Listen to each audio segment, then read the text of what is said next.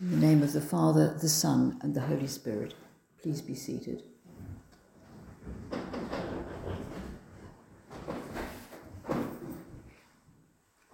We shouldn't be surprised that we very often struggle to understand the Old Testament in general and the Psalms in particular, mainly because they are very far from our own experience, historically, culturally, and theologically. After all, the latest psalm was written almost 2,500 years ago, while the earliest psalm was probably written about 3,500 years ago. If we think about this for a moment, it would be like someone in the year 5500 reading something written today and trying to understand it. The point being, times change and God speaks to his people in ways and through means related to their own times. The Psalms were not written in our times or within our day to day experiences. There are two key things to know about them. The first being that the book of Psalms was seen as an open, living book throughout the whole Testament period. Old Testament period. It was in constant use, individually and collectively. Secondly, the Psalms are at the heart of the Old Testament, both spiritually and practically. If we're being honest, probably all of us would have to hunt for the book of Nahum. It's very easy with Psalms. Open your Bible in the middle and you find them immediately.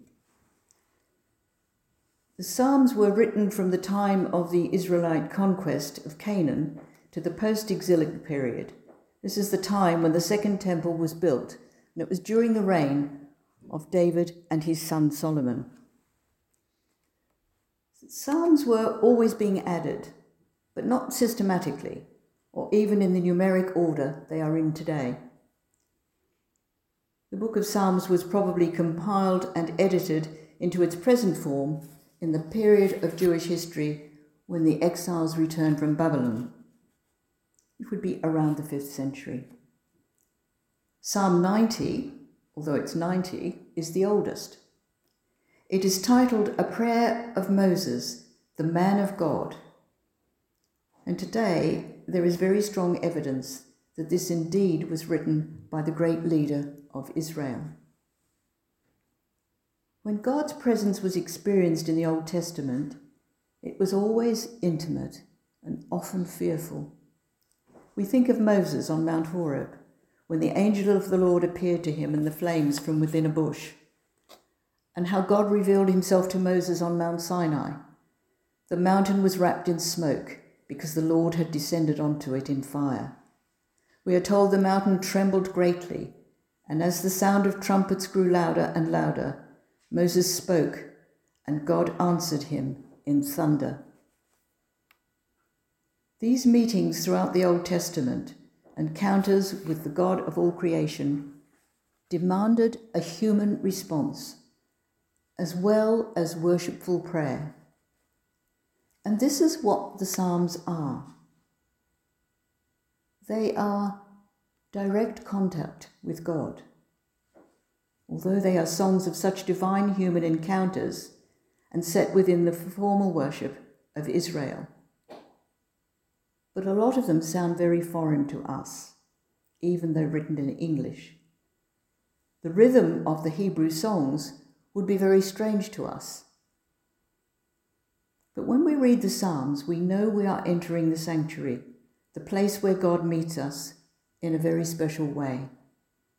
And reading the Psalms, we see that the conversation between God and his people is direct, it's intense, it's intimate, and above all, it's honest.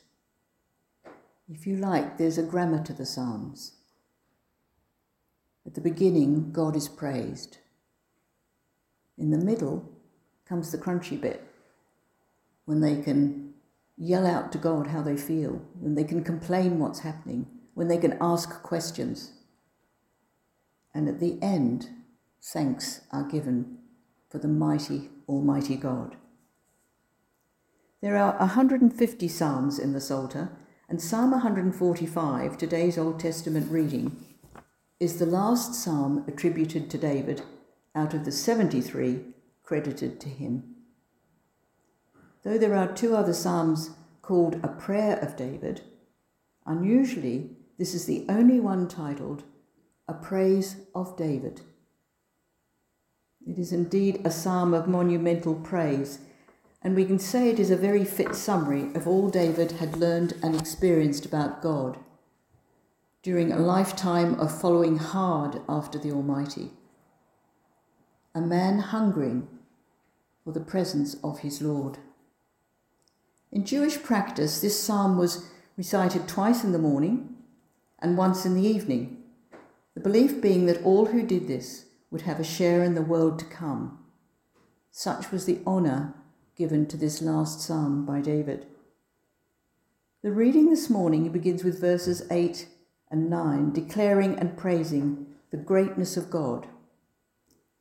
With David, in fact, echoing Yahweh's self revelation to Moses in Exodus when he describes himself as the Lord, the Lord, the compassionate and gracious God, slow to anger, abounding in love and faithfulness. David is actually expressing here what is sometimes called common grace that God spreads some of his goodness to all humanity. We are again made aware of God's kindness unconditionally given to all people when Jesus tells us to love our enemies. Because God causes his sun to rise on the evil and the good, and sends his rain on the righteous and unrighteous. The second portion of the psalm, read to us this morning, begins with David telling us that God's kingdom and his dominion endures throughout all generations. David then praises God for his love to those in need, to all those who fall down and are bowed before him.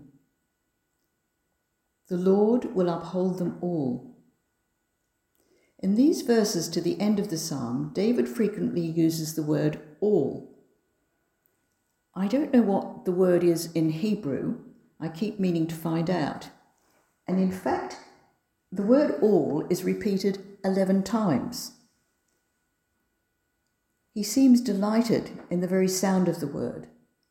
He's reminding himself of the wide sweep of God's mercy and the countless number of us who wait on him and are satisfied by Him. We depend on God's mercy. And when we pray in the Lord's Prayer, deliver us from evil, God answers this prayer through common grace. When we pray this prayer, we are seeking His unconditional kindness. Deliver us from evil. The eyes of all look to you, David writes. We do look to God expectantly, those of us who are not too proud to look at Him, to look to Him for all our needs. David urges us to do so, to never stop. We should be expectant when we pray, Give us our daily bread. For God will open His hand to satisfy us. He wants to. And David reminds us that God's care for creation extends beyond His provision for the human race. He cares for every living thing. Jesus reminds us of this provision when he says we're not to worry, but look to the birds of the air and our Heavenly Father who feeds them. And then asks, Are we not more valuable than they? And here in this psalm, David is reminding us of God's wonderfully open hand and heart his provision for all his creation. His provision might have a large question mark against it, I can hear you say. But does it? David's world was not without the realities of war, famine, corruption, treachery, and a lot more. Yet David could still praise the Lord's graciousness and compassion. our humanness, and how low it can get is not going to inspire any of us. But David can inspire us. Why? Because above all, he was aware of his own failings, sins, and shortcomings. And yet he was still seeking to follow God hard, even amidst his own weaknesses. He unflinchingly knelt before the Lord.